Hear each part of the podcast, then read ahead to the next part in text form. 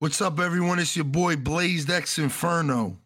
And I'm E-Knight11117, and welcome back to the episode of the Infernal Gaming Podcast, which is 60. That's right, man. That's right. We're recording this podcast, 5/15, so the day before it comes out, man. So, you know what I mean? It's fresh off the presses. If you're new to the show, just know you can listen to us on YouTube, Spotify, and Apple Podcasts. The links are in the description. Also, check out our personal links as well, because we be doing a lot of other different shit. I mean, a lot of different content. And also remember to rate the show 5 stars on Apple and Spotify. It helps us out by just leaving. Like, you don't even have to do a full review. Just hit the stars and go about your business, man. Boom. It's good, gang. How you feeling, man? Kind of tired. I feel you, dog. Listen, I just did for those of you guys that were there, this past week was Too Litty Week, which was kind of like an event I did to just kind of show love to the community, get the community together to do some different things. I streamed for 7 days. I did 7 different streams. It ended it off with a motherfucking, what was supposed to be a 24-hour, that turned into a 25-hour. That ended up being 27 hours at the end, because it was just like, fuck it, man. Like, we crushed the goal. We went crazy. We really crushed the goal. Like, I really wasn't expecting. I don't really be expecting too much money-wise from streaming, just because that's just who I am. Like, I'm doing it because I love to do it. But the fact that, you know what I mean, people financially support what I do, I appreciate that, man. And, yep. For anybody that, you know, that participated, just watched, all of that shit is gratefully appreciated, man. But we back with a regular week. It feels weird to not be streaming like every fucking day, but it feels good at the same time. But we got a good show here for you today. We got a lot. We really don't got a lot to talk about. So this might be, and I know I always say this, this might be a pretty short episode. I mean, at the end of the day. Eni, how you feeling though? What you been playing lately, man? I've been playing a lot of Halo, been playing a little bit of Overwatch, and playing a little bit of COD. Okay. And some Seg. Rainbow Six Seg. Okay. Yeah, that's good shit, man. That's good shit. Y'all probably already know what I've been playing, just duty. Trying to catch up in Destiny right now. Finish this fucking battle pass, because we got like a week left until the next season, which we should have put on the show notes. But I guess that's a good segue into, you know, a topic. New season of Destiny, season 21, season of the deep, I think it's called, comes out next.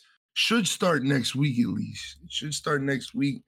The theme is like this underwater theme. A lot of people are thinking we're going back to Neptune, I believe it is. Going back to Titan. The Titan, yeah, we're going back to Titan, yup. That'd be lit. I miss Titan. Yeah, man, we're going back to Titan. Let's see. I just got an article up from Game Rant. We're going back. Was it Titan? Titan. Yeah, Titan of the ocean. John. Yeah, we're getting Deputy Commander Sloan. She's coming back. She got some new tricks of her own. Apparently, it looks like in the picture her arm is like half taken, so she's like, I guess, like part taken or whatever. So you know what I mean? Yeah, it looks like it's gonna be pretty dope, man. You know what I mean? I mean, this current season that we were in, season Defiance, was pretty good. So I'm expecting nonetheless. I just don't like the way this armor looks.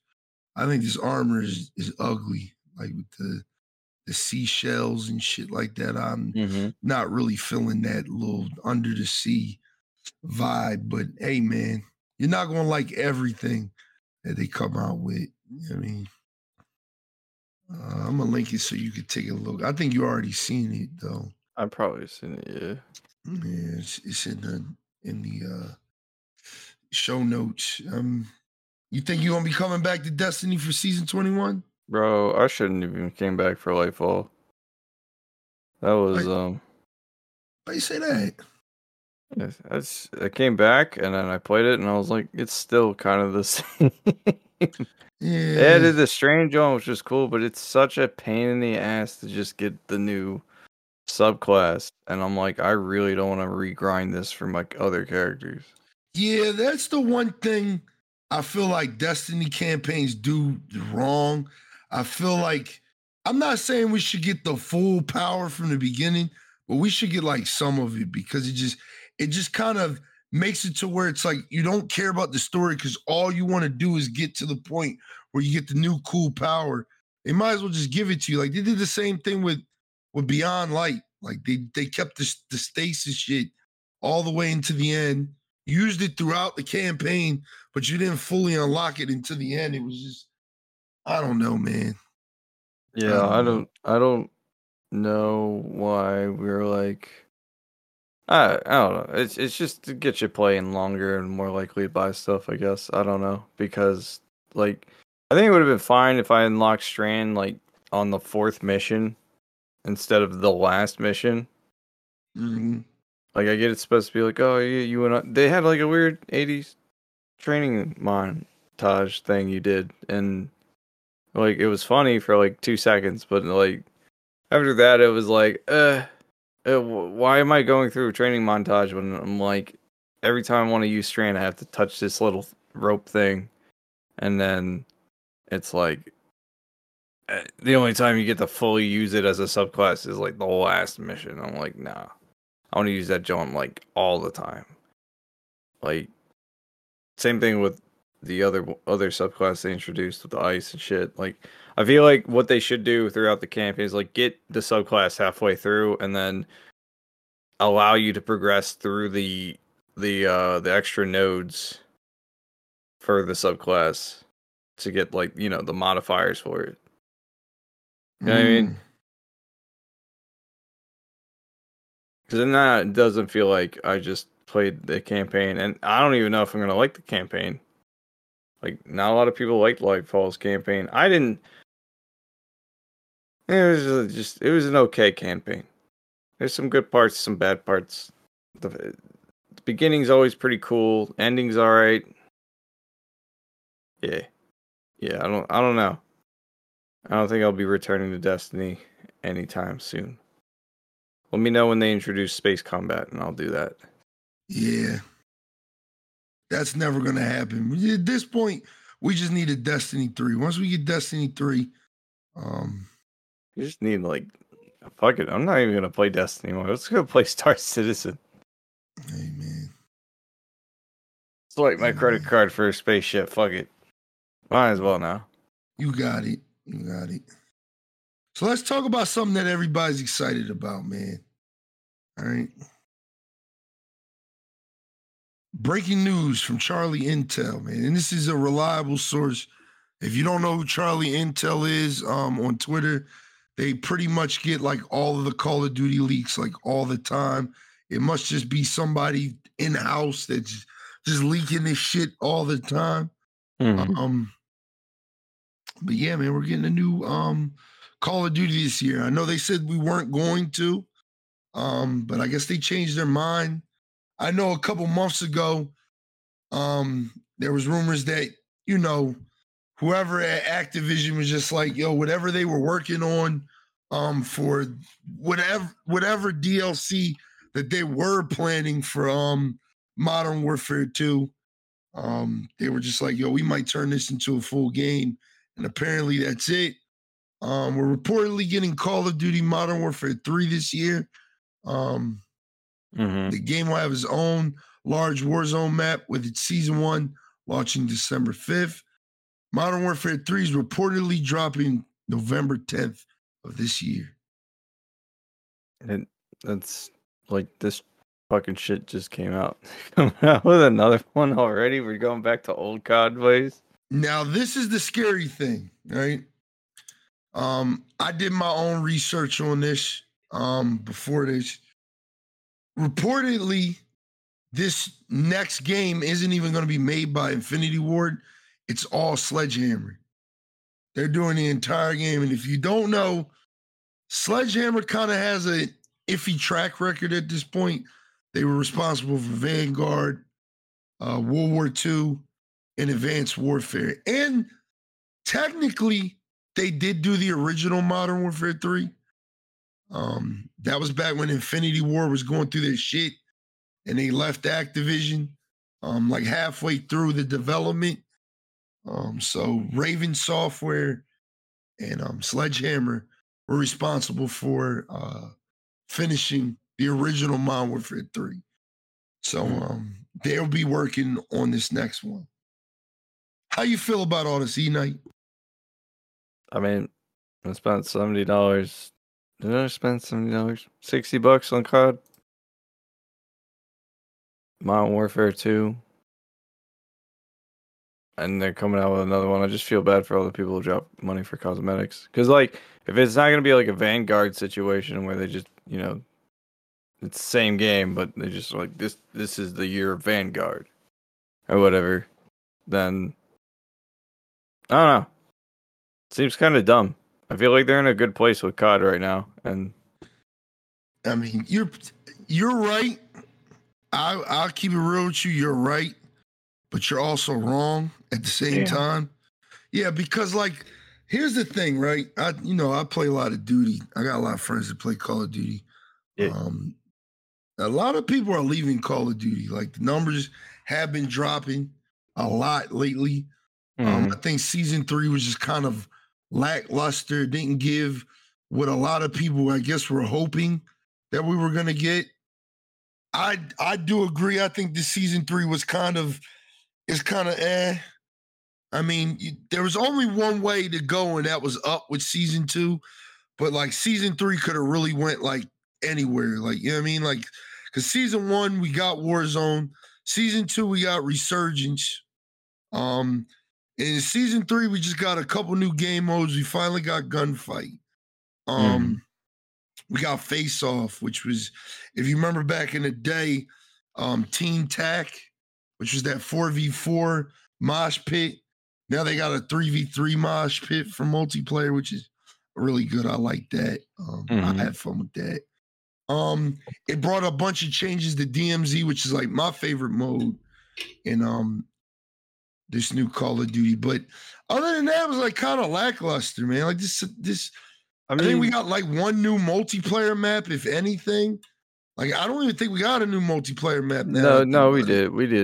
It's actually it looks like it's ripped from the campaign. It's like the cyber mission with you and that just came out. That just came out on Wednesday. Yeah. But before then, we got the the other one. Black Gold, and then the Lighthouse John.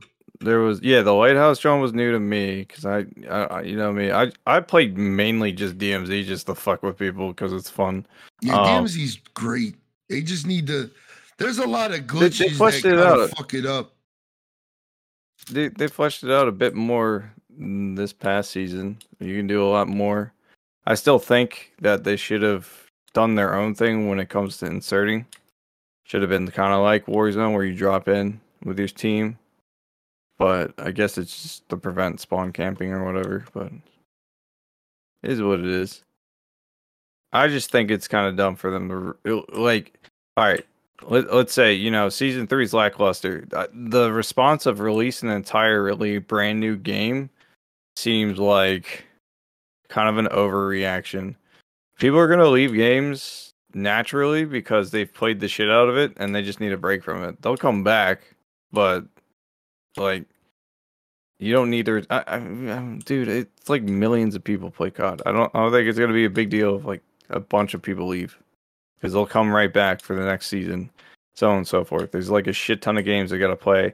We gotta put in the hours for all of our battle passes because they all expire. So like, I don't think it's an issue of like what COD's putting out. Like, yes, season 3 might be lackluster, but like season 4 might be good. And I would take it like this. If season 3 of Call of Duty is lackluster, then this season of Apex is going to be better, right? I mean, so then you would focus playing more on Apex than you would Call of Duty, and then you get to enjoy that game till you burn out of that, and then boom, Diablo's out. You can play the shit out of that while all those seasons peter out. Like, I don't think it's like a bad thing if a season isn't perfect. You know what I mean? I think it just gives you the opportunity to step away from the game before you get burned out and fatigue, and then play something else. Like, I'll rotate. This is my rotation so far is Halo. I'll play the shit out of Halo when the new season drops, right? And have my fill of that, play custom games, all that. Then I'll drop back into MCC for a little bit, and then I'll drop into COD just to play, check out the new shit, and play with the boys. And then I'll go back to Siege. Like, just constantly rotating through games. Like, there's no... I'm not getting burnout of playing any one game because I'm constantly changing between games. And then on my off time, I'm playing Overwatch, but I don't really care about Overwatch to the point where I want to buy a battle pass. I just play it because it's really fast to get games in quick match, and the game plays smooth. Okay. So, yeah, this season of COD is kind of shit. I wouldn't worry too much. It's just, it seems like it's an overreaction from Activision's part to make a shit ton of money off a launch of a game that might not be ready to be launched. You know what I mean? Yeah. And then we go back to that question of why am I paying $70 for this game that's half finished? Yeah, man. Listen, dog. I don't want to get into a big-ass conversation about it. I've been saying for years that I think Call of Duty just needs to take a nice little break. Kind of maybe go that Destiny route, make a good Call of Duty, build upon it, and just keep that game going for maybe like a year or two or three. I'm not going to go to the extreme of like somebody like shout out Mr. Gundar, where he's just kind of on some type time where I get what he's saying, but at the same time, it's like, he wants Call of Duty to just be gone, like, completely for, like, a long time to make people, like, quote-unquote, miss it again. And I understand that part because I, too, would like to miss Call of Duty again. I feel like it's been such a long time since we actually, like, missed the Call of Duty. I mean, if that makes sense. It's been a long time. I feel like, how long was 2019 out before Warzone, before COD 2 came out, like 3 years? Before the next Call of Duty came out? Yeah, before the Call of Duty Modern Warfare 2. 2019 to 2022, but you had Cold War and you had Vanguard in between that. Yeah, but those are more like expansions on the same game. They were still full games, and like not necessarily because Cold War played completely different than both of them. It's Vanguard that was like a copy and paste, complete copy and paste of Modern Warfare. Yeah, but I didn't have to go to like a new, like, you know, a separate launcher to launch this game. It was just a part of the 2019 COD, right? Nah, it didn't work that seamless. It does now though, but it didn't work that seamless. Like, okay. See, Call of Duty even admitted it, like, you know, like Activision admitted it, that they're trying to sell Call of Duty as like a service instead of like just multiple games. That's why, like, if you look at like Modern Warfare 2's menu, you can literally launch like Vanguard, Cold War, and 2019 all on the like same game.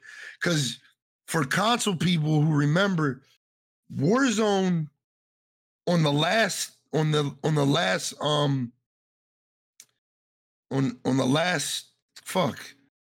Warzone 1 was like an entirely separate game from like whatever game was coming out that year.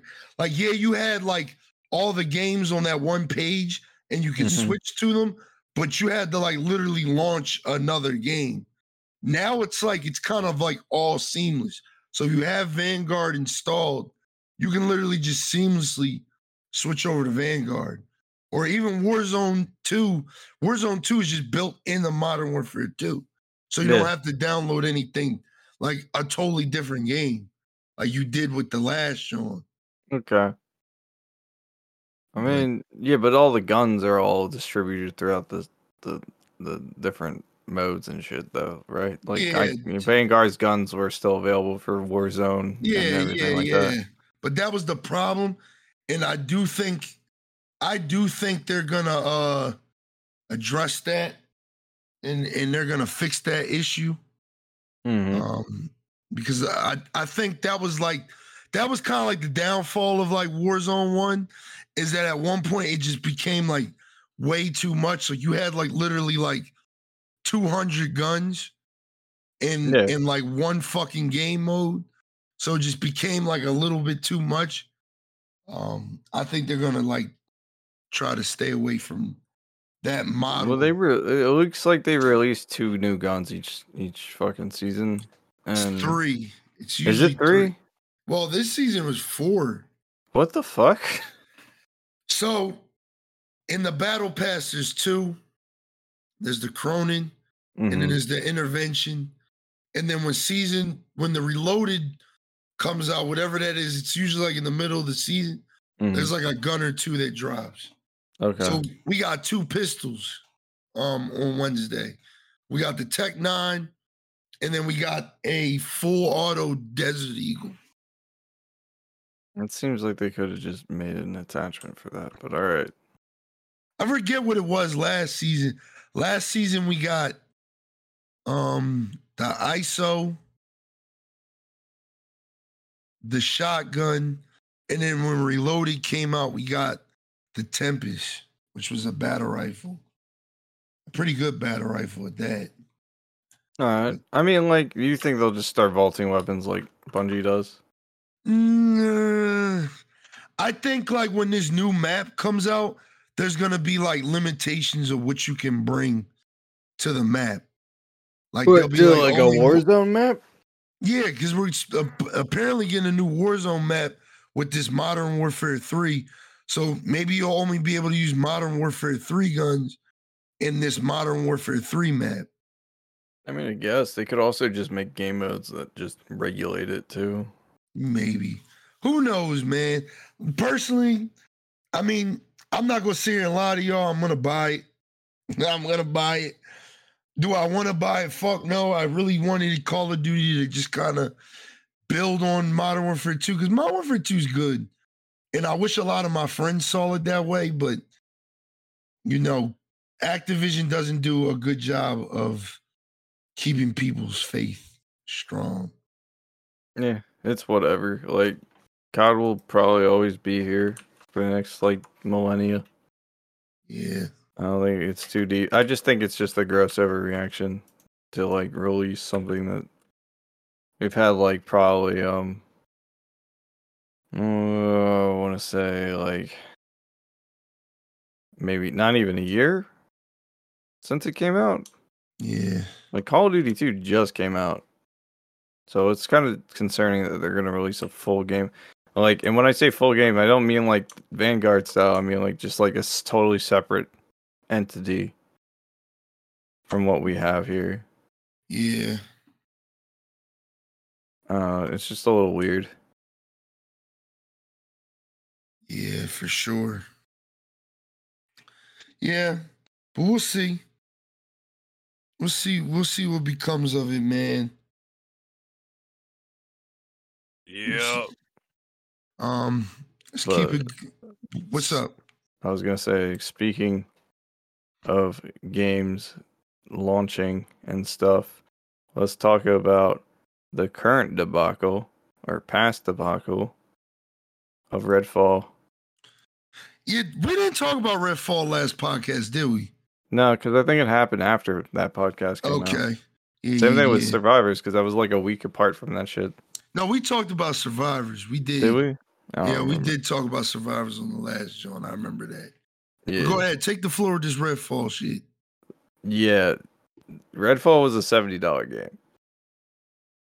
Just straight up. It did launch on Game Pass, and I think that's how majority of people played it.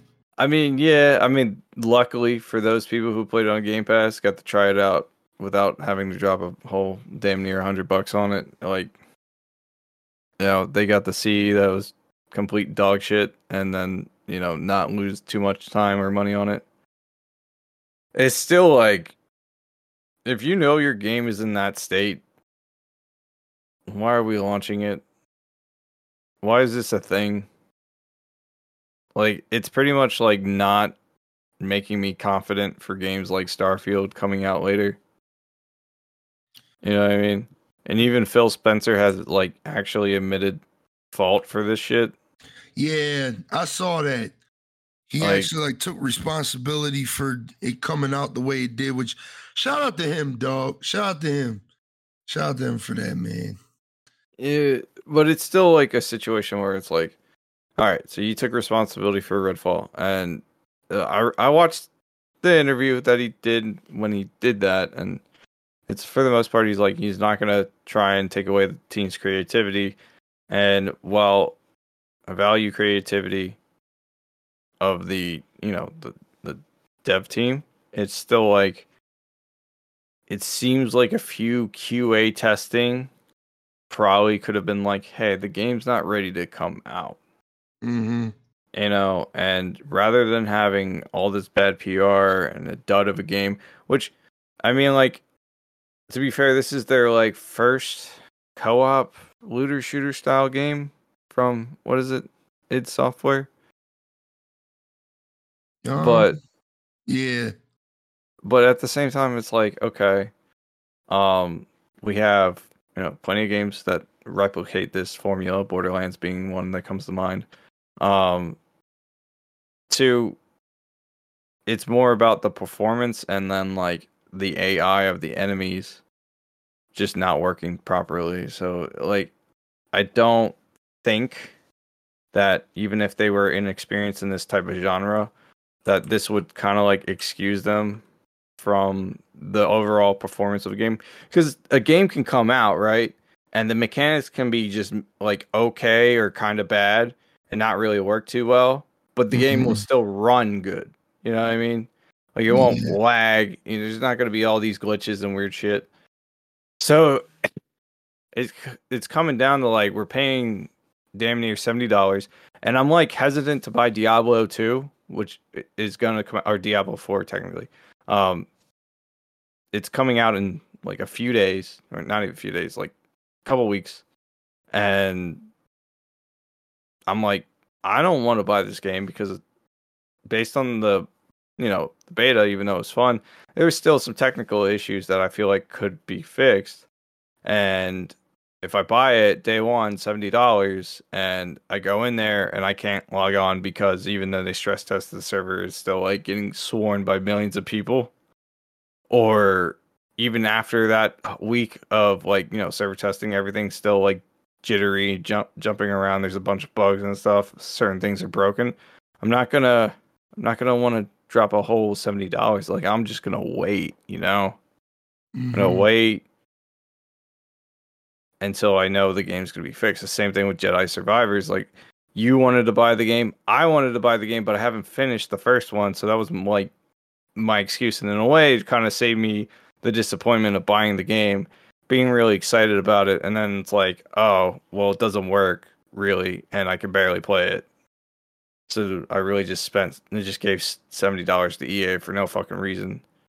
Yeah. So if you can't justify the quality increase for the price increase, overall price increase for the $70 games, what are we doing here? Like, yeah, again, I know inflation's a hell of a thing, but like, no, you can't not promise these things and then not deliver. That's my issue. Well, one thing I can say.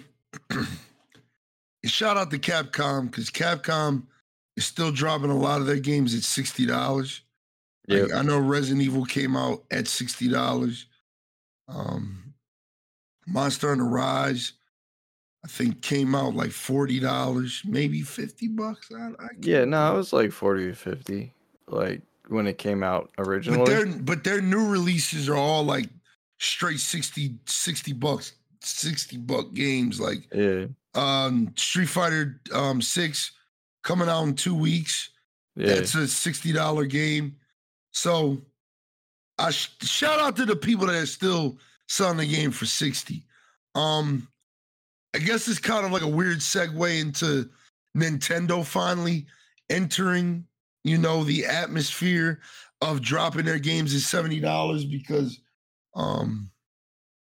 Zelda was their first $70 release. Yeah. And when it's coming from Nintendo, it's like, fuck. It's like, you know what I mean? We're already playing on this old ass system that has a hard time running a lot of games as is. Like, I don't know, man, but you know, I put my money where my mouth is. You know, I mean, the game is it deserves the scores that it's getting. But we'll talk about that a little later.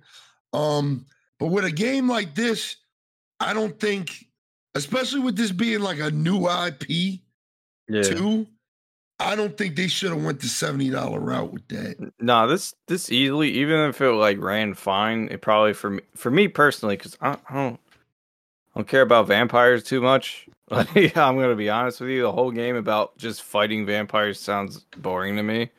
Because I don't know what the variations on the enemy types are gonna be, and from what I've been told, it's like cultists and then the vampires, and that's about it. And that sounds really boring to play against, but for me it'd be like a $40 game, maybe even $45. Like, well, let's change it up a bit and not round it up to like a zero. And that's if it ran good. You know what I mean? Even if it was like a kind of crappy game mechanic game and it ran good, still like a $40 game. But like, I don't know. I don't want to deter experimentation with games, because that's usually how we get really good stuff. You know what I mean? Yeah. But at the same time, I can't like sit here and be like, oh yeah, it's fine that you guys fucked up, and then you'll get it next time, and then next time comes and it doesn't happen, and then it's like, oh well, we'll fix it when it's ready. And it's like, I think we're just kind of tired of playing games that are broken at launch or partially missing content at launch. You know, and I don't mean like they launch and it's like, oh well, multiplayer's not coming out for like 2 weeks. I'm like, that's fine. Like, if they got to set things up on the back end for that, but it's like, if the game launches right and all the features are there, and there's no DLC or anything coming out for another like half a year, right? Yeah. It's just like, why? Like, why is this launched in such a state? Like, you know what I mean? Mm-hmm. It's just. We don't want that anymore. We just want finished games. Like, a handful of games I can point to right now that are finished products, weren't buggy at launch, like broken, unplayable type. Elden Ring, Hi-Fi Rush. What was it? I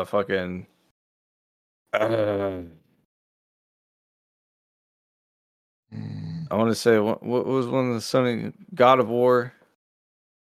You know what I mean? It's starting to get hard to like identify the games that come out like basically ready to become like come out. You know what I mean? Yeah. And then it's like, I'll justify spending $70 if I know the game's gonna come out and it's gonna function. Like, Armored Core supposed to come out in August. I don't know if it's gonna be functional.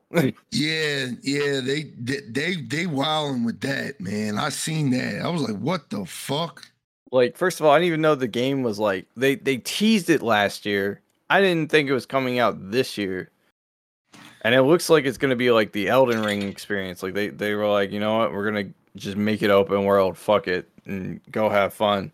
Which is exciting, but at the same time, it's concerning, because if I drop $70 on this game, which I don't think it is $70, I think it might be. Yeah, because Elden Ring was 60. Yeah, Elden Ring was 60. I gotta check that real quick. I can literally Armored Core. Yeah, it's 60. Yeah. So yeah, I mean, like, I'm a little more comfortable now dropping $60 on this, but like, still, like, that $10 extra is still gonna be a hell of a thing. If it's like, Tim, that's what we really. That's what the subject needs to be about. That might be what the title of this podcast is going to be. Is the $10 really that big of a deal? It kind of is. It is because it sets a precedent, right? Okay. So like, For the longest time since the Xbox 360 era, games have been $60. Yeah. And it's only recently, thanks to like publisher, was it Sony? I think Sony was the first to do this, surprisingly. Games have jumped to the $70 price tag. No. And there's a lot of reasons for it. I think one reason was the pandemic. And the other reason was because of inflation. I think because of the pandemic, because of scalpers, they weren't able to reap the profits of selling games on their platforms because they couldn't get people to the platforms they needed to buy those games. So, like, you know how hard it was for, like, 2020 and 2021 to get a PS5 for not, like, $1,000. Like, I'm not about to spend $1,000 on a PS5 just to spend another $70 to $140 on one or two extra games. Mm-hmm. So I'm paying like $1,100 for a PS5 and games, and then PS Plus, which is also $70 if you get the year thing. And then there, if they have that, I don't know, what is it? Is it included now with PS Plus, or is it like separate with the online library? PlayStation. Oh no, yeah, you just get that with the basic tier. So okay, yeah. So yeah. Then like you have all that, and it's like why am I spending all this much money just so I can play one video game that I'm probably gonna play like once and then put down and start playing like a multi-platform game? The $10 does matter to me because it's like, when is it going to turn into $80? When is it going to turn to $90? Then it's like every so often it's like, it's only $10. It's only $10. Like every time there's a price increase, but it's like, no, it's technically it's going to be like $40. Because if it gets to $100 per game, just to buy a game, that's like a $40 increase since the Xbox 360 era. And it doesn't matter to me that games have gotten more complex. The complexity of a game should not justify the price tag of it. Like, you can have super complex systems and sell it for like $70, right? But then there could be also another game that comes out that doesn't have as much as complex systems and is pretty fun and a lot funner than the other game with the super complex systems. Mm-hmm. So should I be paying less for that then, if that's your justification? Like, should all my indie games be like not AAA priced? You know what I mean? Yeah. Now let me play devil's advocate. Right. All right. I'm gonna play devil's advocate on this, because all right, everybody knows at this point I'm kind of irresponsible, though. Right? I played about 3 hours of Apex this season. And to be honest, I think I kind of had like a mental breakdown while playing Apex.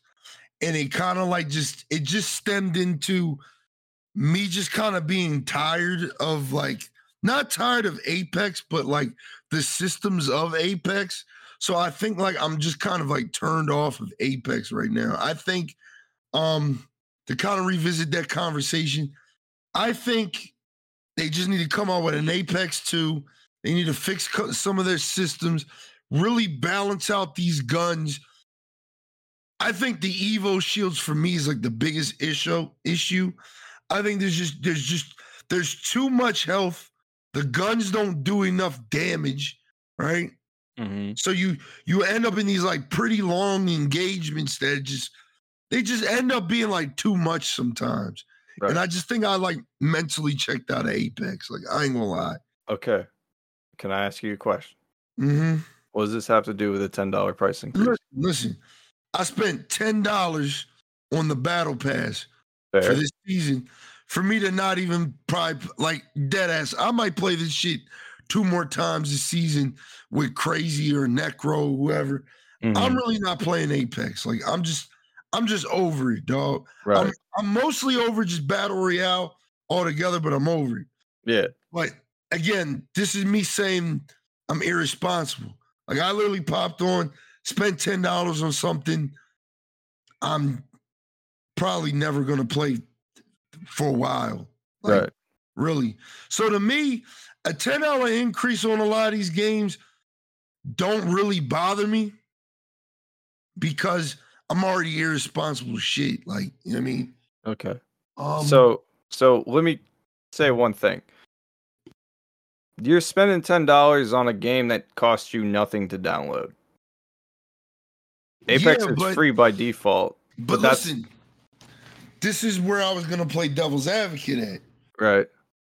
I feel like all of these games, and I've been saying this, I think we've been saying this on a podcast for a while.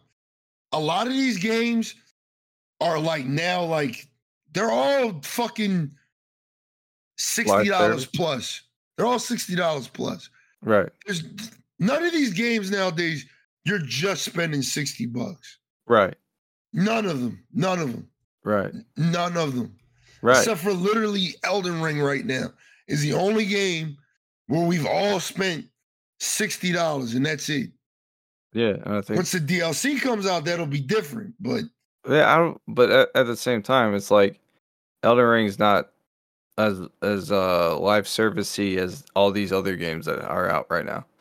Thanks. So that's also my counterpoint to kind of like your devil's advocate is, well, one, let's replace Apex with Call of Duty, right? Call of Duty on release is a $70 release, okay? Game came out, there's a little bit of bugs, a little bit of hiccups, but for the most part it works. And then after that you have the Battle Pass. And then there's also the $20 cosmetics bundles and shit. And then there's also the kind of sort of pay to win shit with the DMZ. And you're right, we're not just spending like $60 for a game anymore. We're spending up to almost $1,000 sometimes, if depending on how much you like that game.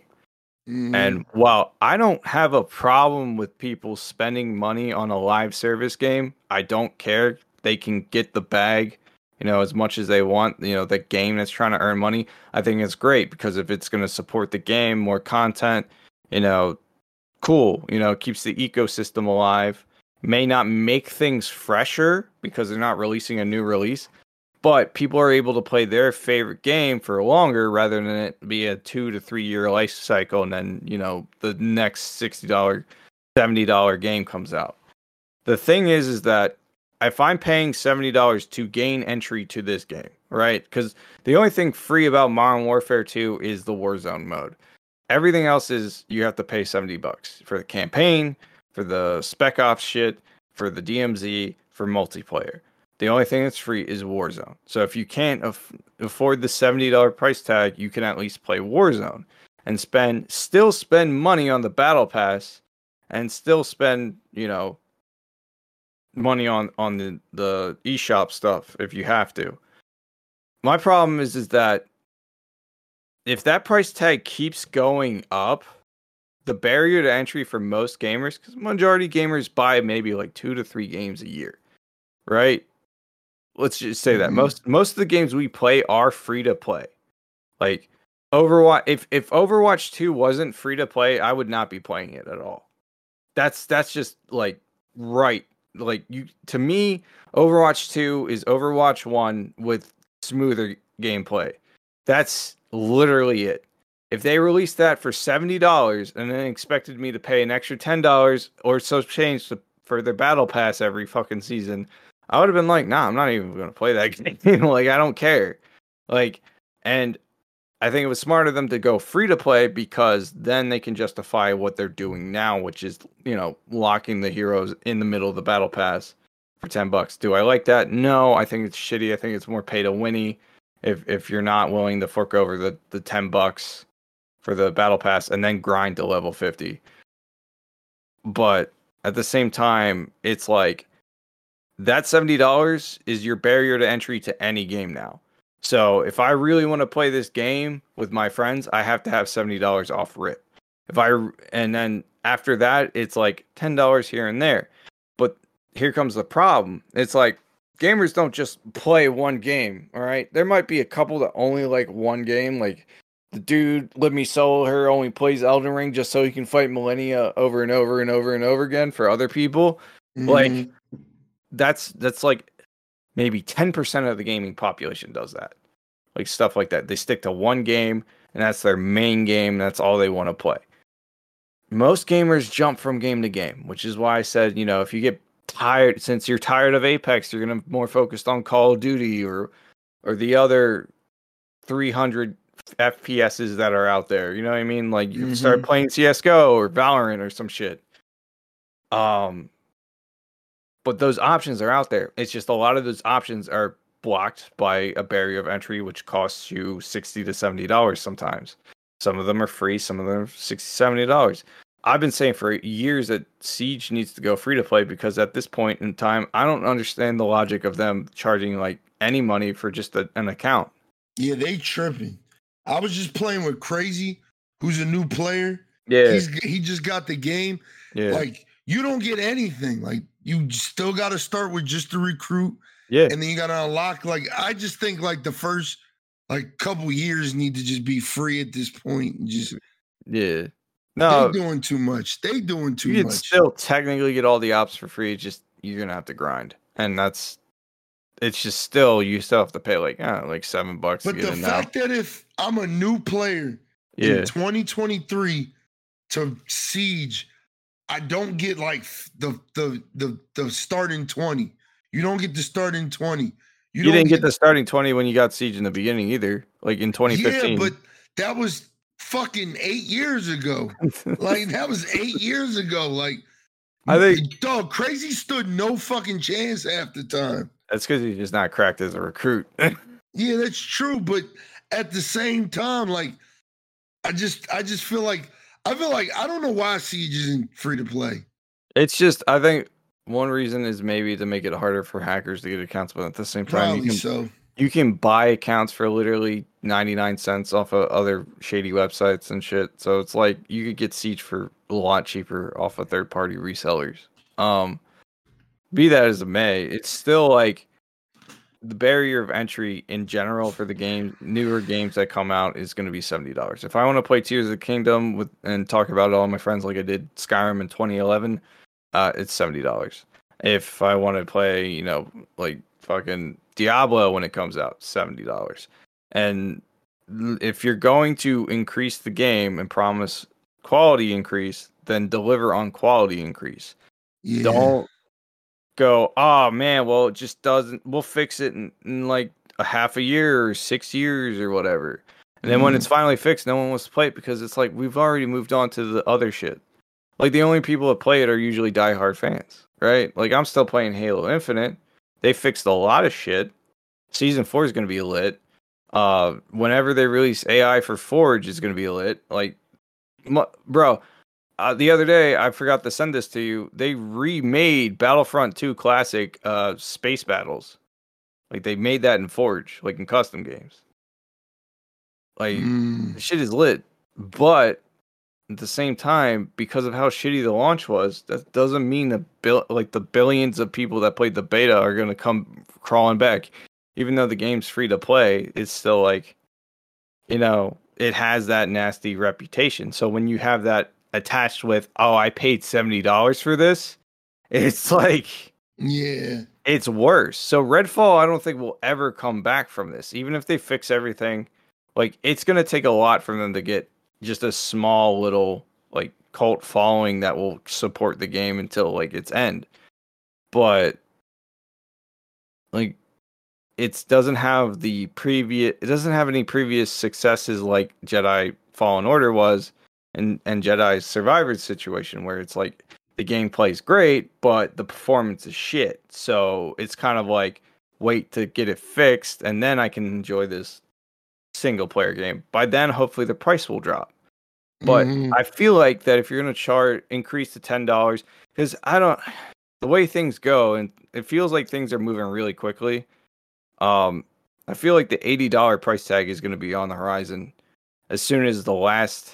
As soon as Nintendo and like pretty much all these other brands start standardizing $70, I feel like Sony, because it seems like Sony wants to be the leader on this bullshit, is gonna jump to $80, and they're gonna keep citing it. And it's like, bro, I don't care about your peach fudge Yeah, Sony was the leader on it.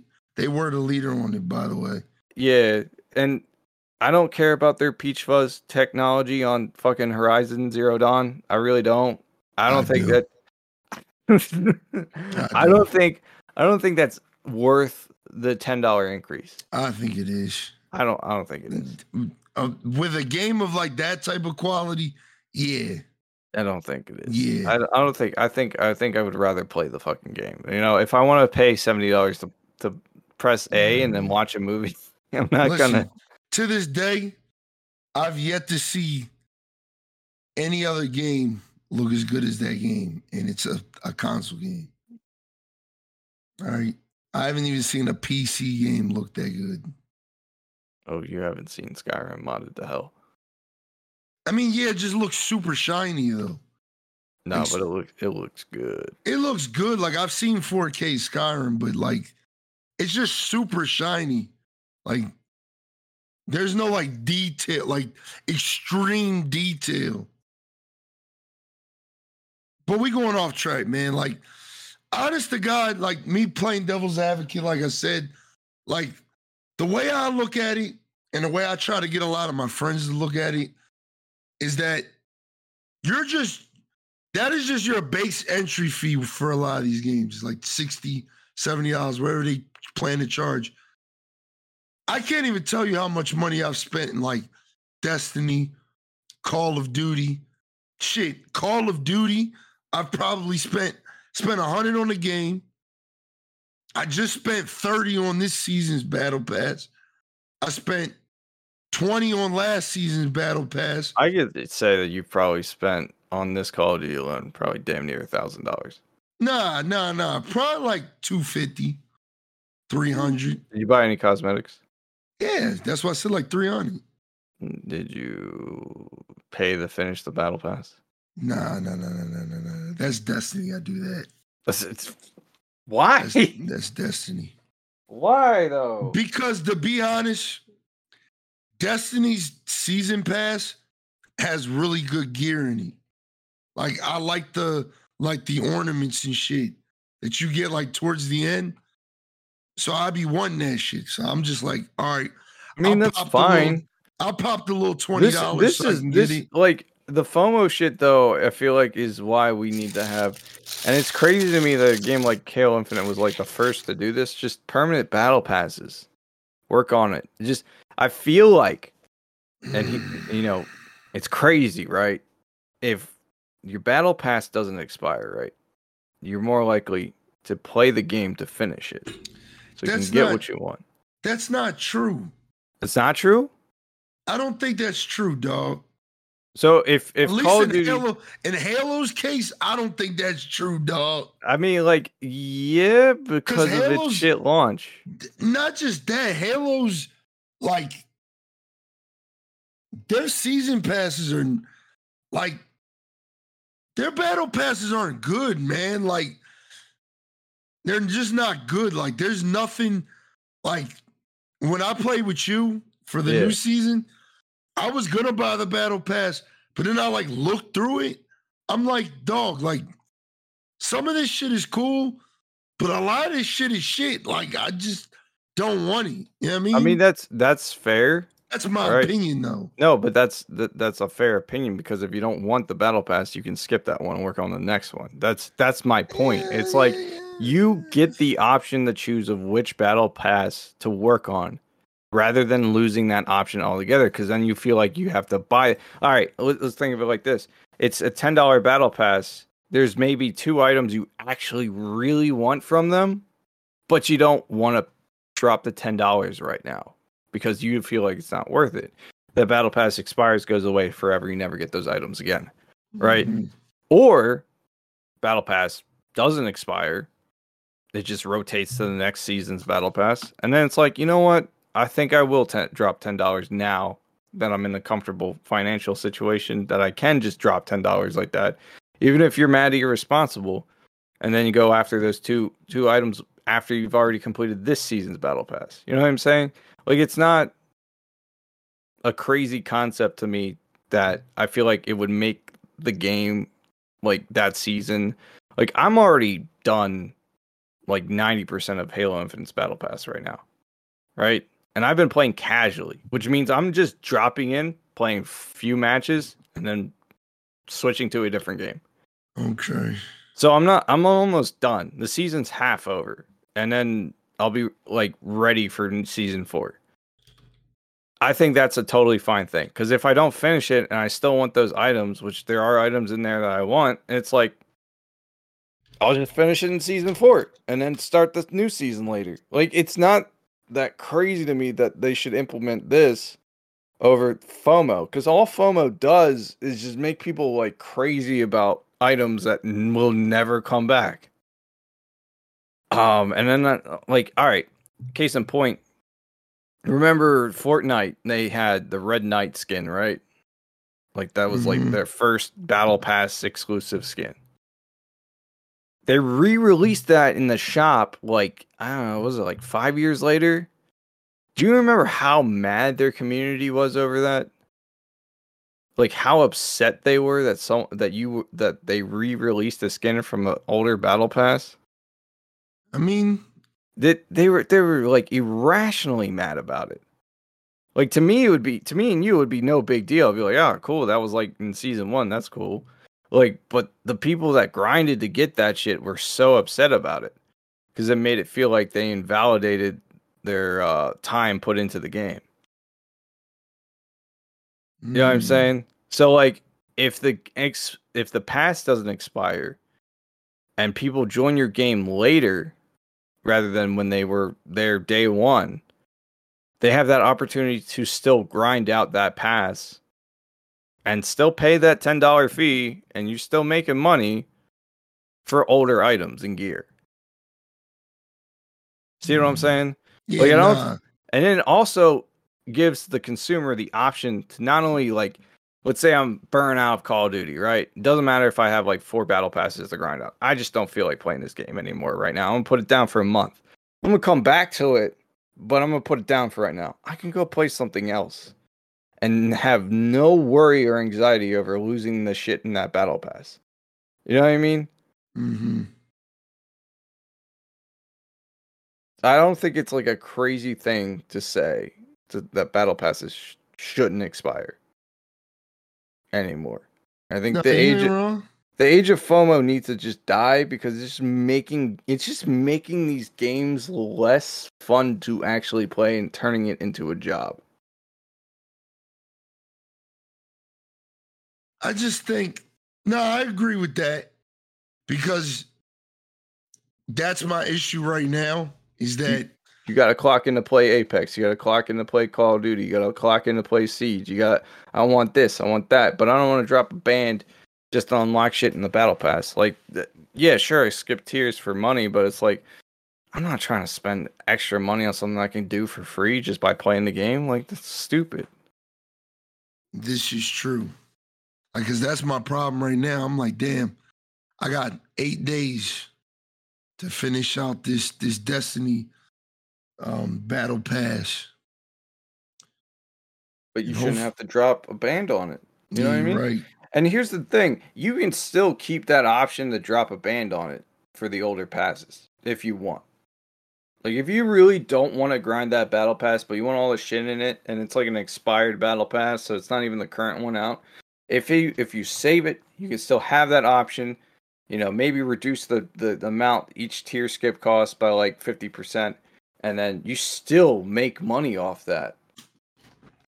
You know, for the people that really just don't care about, like, money like that and just want to throw their money away like that, keep it there for them. They could just pay it, get all the cool shit, and then work on the currency. Like, that's what I'm saying. Like, there's no real downside to them excluding the Battle Pass. To them not getting rid of it, because all that FOMO, all that like FOMO hype goes away after like the first week. Because I I don't have the attention span to sit here and grind 100 tiers of this battle pass, especially when I'm being gatekept by challenges. So like, it's just keep it, and then you don't have to justify Like, if you have a live service game like that, and it's not a shitty single-player co-op game that's a live service game, you could just justify keeping the battle pass by that. Like, you don't have to fucking, you know what I mean? You don't have to raise the price tag now. Barrier entry is lower. I feel like for live service games, the barrier entry should be as low as possible so that you get as many people as possible playing your game. That means that you get the most amount of money possible because you're trying to get them to spend money in your game. That's like the whole strategy of live service. Yeah, no, you ain't lying. So the more cosmetic options, battle passes, like just shit for me to buy, the temptation of, like, excluding, you know, loot boxes and shit, like, just those options there, I'll be more likely to buy shit. So, I mean, like, I forget how this even got started, but, like... We talking about $70 games. Just went on a whole rant. Me, yeah. Personally, I think we talked about this before. I'm going to just reiterate. I think this $70 games, because I think we talked about it when Sony first announced it. Yeah. So maybe like 20 podcasts ago. But I'm literally just like going to say the same thing. I thought that when the PS4 came out, we were going to get $70 games because that seemed to be the trend. GameCube, PS2, Xbox, yeah. Original, we had 50, 360 and all that. We had 60. Yeah. So I thought PS4 is going to be 70. So this is just, to me and my brain, the progression. Yeah. This is just the progression. So am I mad it's going up? Like, I guess, like I don't know, man. I think it's more annoying. I'll break it down to you like this. Drink some water because my fucking voice. I'm gonna break it to you down like this. I just went to Wawa this morning. I got a hoagie. Mm-hmm. And I got some chips. Mm-hmm. That shit was $12. That shit is gone, bro. Like, that shit is gone. Like, yeah. That's it. It's gone. But was it good though? Yeah, it was. It's Wawa, so it's Wawa. Like,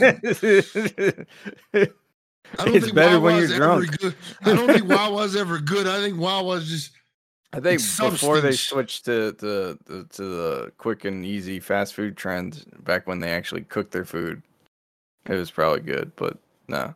That's before both of our time. What I'm trying to say to y'all broke niggas, damn, is that $10 really ain't that much of a difference, dog. You spend $10 on so much dumb shit. Like, you go get a parking ticket, that's $35. All right. Why are you getting parking tickets? I'm just saying. Motherfucker, park properly, bro. Go get a parking ticket. That's $35. Why are you parking in the red zone, bro? Why are you not paying your meter, bro? Yo, you can literally go buy Monster Hunter Rise right now with that, but you just paid a parking ticket, bro. I'm just trying to give y'all broke nigga logic, man. Listen, it's not that. I mean, like, you say $10 on like, you know, a sandwich and some chips, right? You know, like $12, you know, it's nothing, right? But it's like, okay, $10 on top of 60. And then it's $10 on top of 70. And then it's $10 top of 80. And it's $10 top of 90. It gets expensive. We get it, man. That's the point. That's all I'm saying. I spent $100 on this new Zelda. It's and you're lucky it actually works.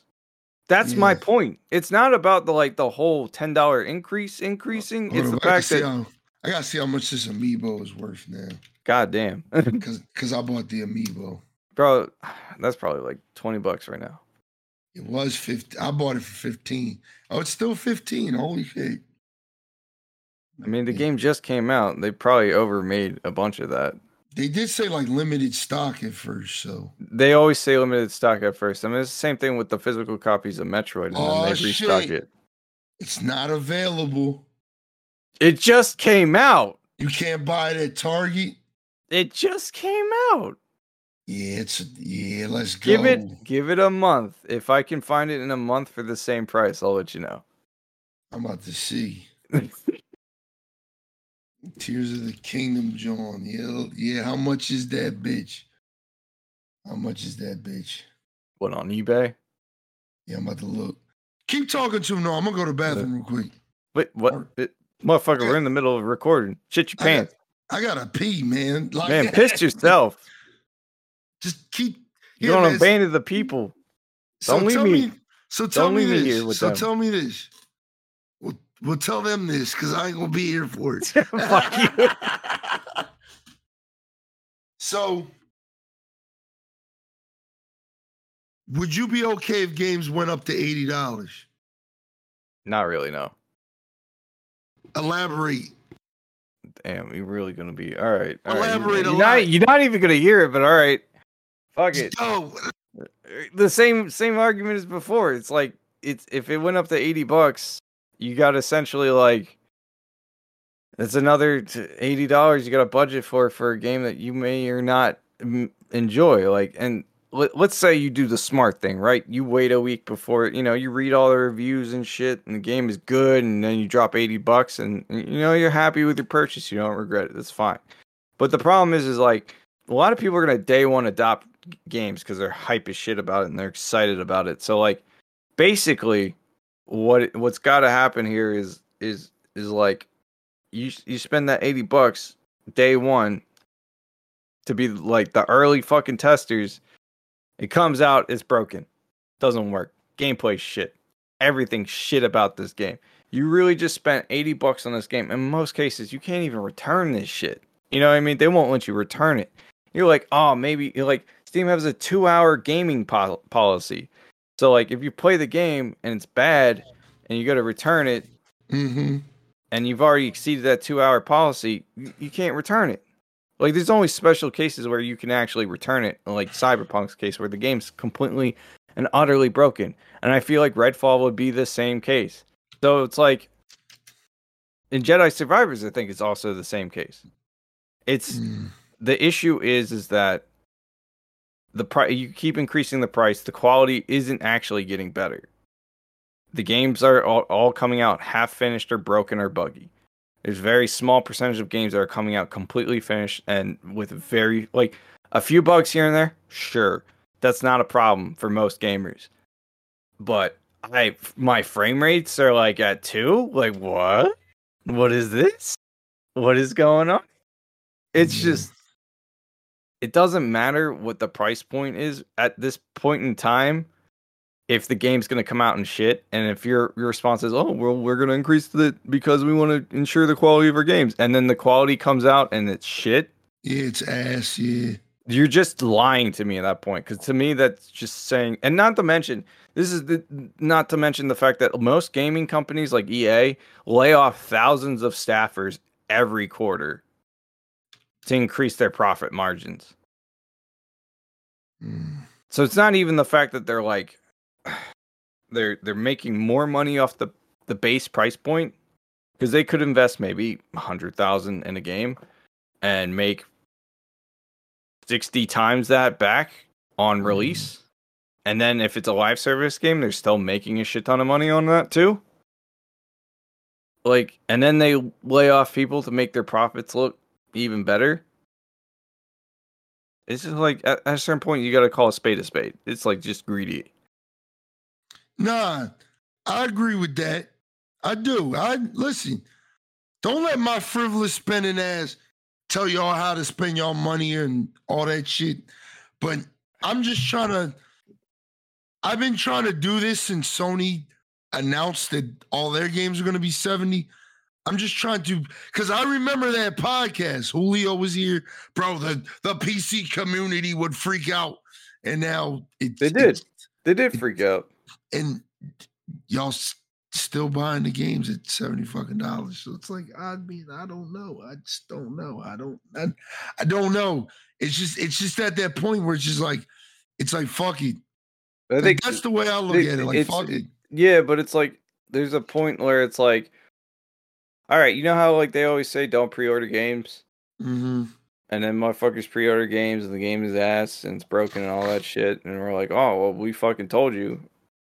Well, that's why, like, me personally, and I'm not just saying this because we're a podcast, make sure you make informed decisions. Nah, fuck it, we ball. I mean, I'm a ball out for y'all. Fuck it, we ball. I'm a ball out for y'all, but you guys listening to the podcast, just take it easy, all right? Chill the fuck out. Yeah, let us spend our money and then talk about it. Yeah. Don't spend your money. In fact, if you want to spend your money, drop a sub on his Twitch. Yeah, do that. Don't buy the game until I tell you to buy the game. Redfall, don't buy that shit. Go get Game Pass. I think by the time this podcast comes out, they're well aware not to buy Redfall. I don't think there's any fence sitters. If there is, come on the podcast. I want to talk to you. The only Redfall you need to buy is Elder Scrolls 6 Redfall. Is that what it's called? It was a joke, but back when Bethesda first trademarked the name Redfall, people thought that was going to be the title of the next. Like the Red Guards and shit. Yeah. People thought it was going to be the next title. Nah, absolutely. Yeah. It was totally a vampire game from the rip. I'm gonna play it for y'all one day. I got Game Pass, so I got nothing to lose. Just wait like a good year. Yeah, I do think it's eventually gonna. See, that's the problem with Xbox. A lot of their games eventually become good. Like Sea of Thieves was ass when it first came out. Sea of Thieves was good. It just didn't have content. That's the thing. It's like, it's same thing with like Halo Infinite. It was good, like gameplay wise, is good, but there's no content. There's nothing to do. So like, that's why your community kind of left, because it's like, well, bro, we played the fucking beta all month, and the game launches, and it's like, they waited too long with that game. We gotta have a podcast where we really sit down and just be like, yo, what the fuck? We're wrong with Halo. Yeah, man, we don't need to do that. We don't need to do that shit. That shit is done to death. We already know what went wrong. It's just like they weren't prepared. They were not prepared at all to make that game. And well, that's just what it is. They were gonna ride Halo 5 till it died. Let's hope Bethesda is prepared to. I don't know why you're trying to sex. I don't know. I don't know what segue you're trying to do. Bro, we're already talking about a Bethesda game. It's fucking Redfall. I was trying to transition that into Starfield. That is so ass. I just said jetpack sex. Jetpack sex. Yo, how is a rating for M fucking jetpacks? Whoa, bro, this game's going to have sex and drugs in it, but what really makes it mature is the fucking jetpack. I don't fucking get it. Like, dude. Is there actual jetpack sex? That'd be lit. I don't know how that would work, but that'd be lit. Your thrust game got to be crazy. Can you imagine you got a jetpack? You get one thrust. And you just thrusting into it like with all your power. You get one thrust. Your energy in your jetpack, like that. Just you get one thrust. That's it. Just like real life, you get one thrust. What scared me was in-game purchases. Okay. Oh, for Starfield? Yeah, that scared me. Why does that scare you?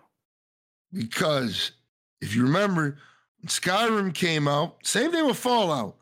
They both didn't have any microtransactions. So this game is going to be releasing with probably cosmetic microtransactions. I mean, if it's cosmetics, I don't care. That's the thing. Is if it's cosmetic, I don't care. Because I don't have to buy it.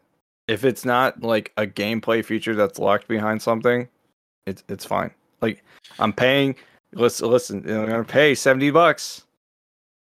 I want the whole goddamn game, and I want it functional. You know what I mean? Look, I'm just letting y'all know in advance, I ain't streaming that day. I'm streaming. That's you can Wednesday. See how shit it runs on my PC.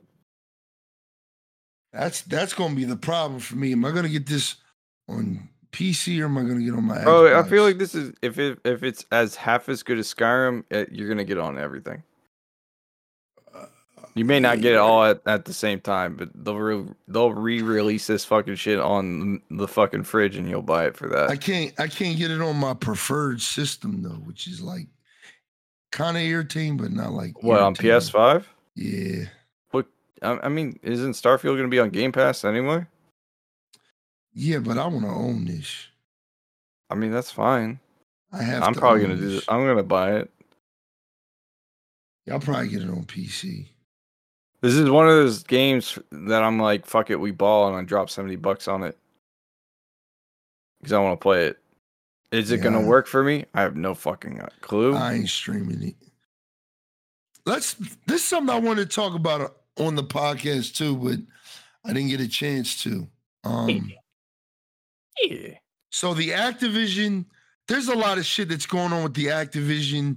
Microsoft merger thing. Oh my god. The FTC got involved and all this other shit. We're not going to talk about it. There's 1,000 YouTube videos that'll explain it way better than I want to. For real, I don't want to talk about it. I have so much fatigue about this topic. Me too. But it looks like it's going to go through, and it's probably going to go through sooner than we expect, is what I'm thinking. The sooner the better, so we can stop talking about it. So this is what I want to let you guys know. This is just going to be a BlazedXInferno tip. Thank me later.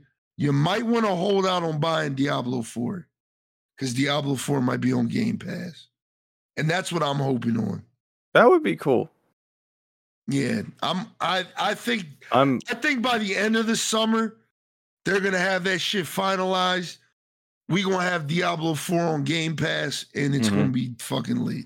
Yeah, so I'm literally waiting a week to play Diablo 4. So I'm not buying Diablo 4. Like I'm just waiting a week. I want to see what it's gonna be like. The launch is like, and if the launch is bad, I'm not worrying about it, buying it anytime soon. Like I need you guys to just have integrity and not buy this fucking game, so I won't buy it. Oh no! I'm gonna play it. I'm gonna stream it. Sorry, I'm punching my mic stand right now. I'm gonna play it and stream it, and I'll be like, Blaze, look how much fun I'm having. Oh man, look at these battle passes that you can waste money on. Do you know there's 3 tiers of battle pass in this? Did you know there's a deluxe edition where you buy everything but the game? Yeah, I saw that. That was weird. I'm gonna be writing your chat like this is for you, dog.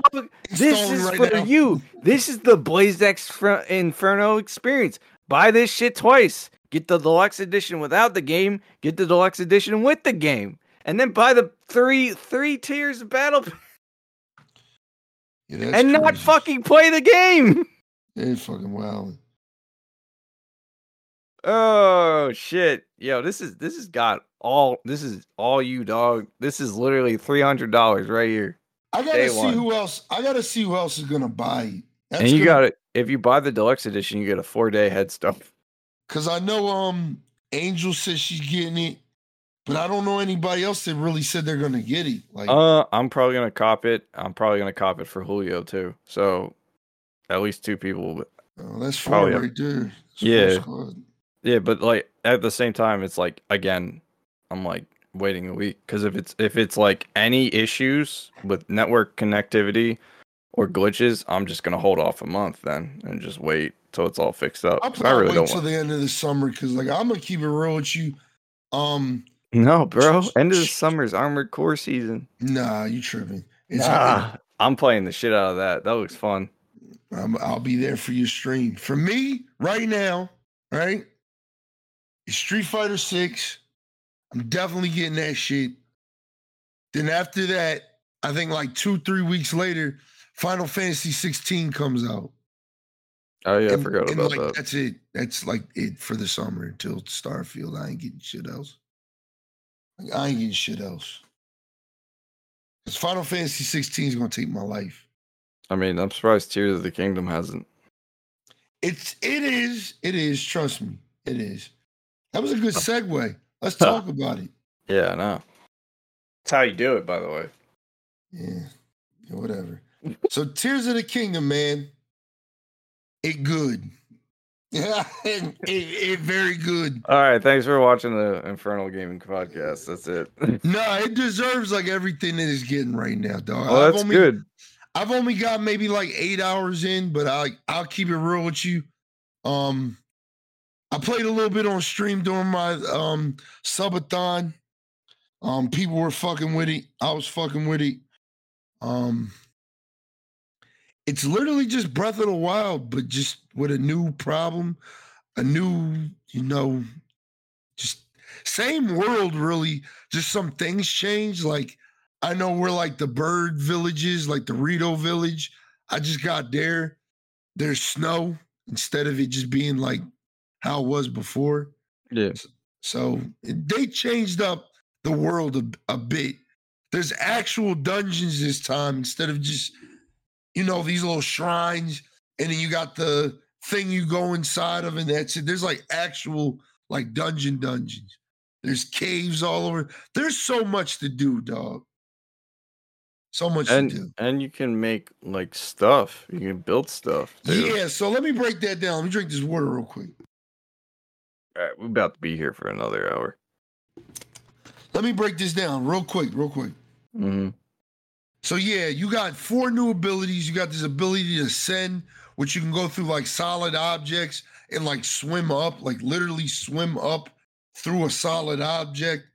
You have Ultra Hand, which is basically, like, telekinesis. You can grab anything and mold it to other things and build structures, like, to,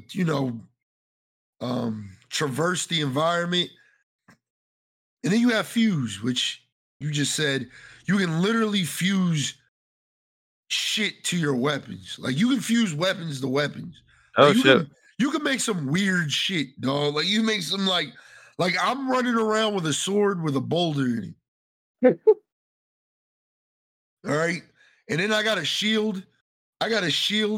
With a dragon head on it that shoots fire.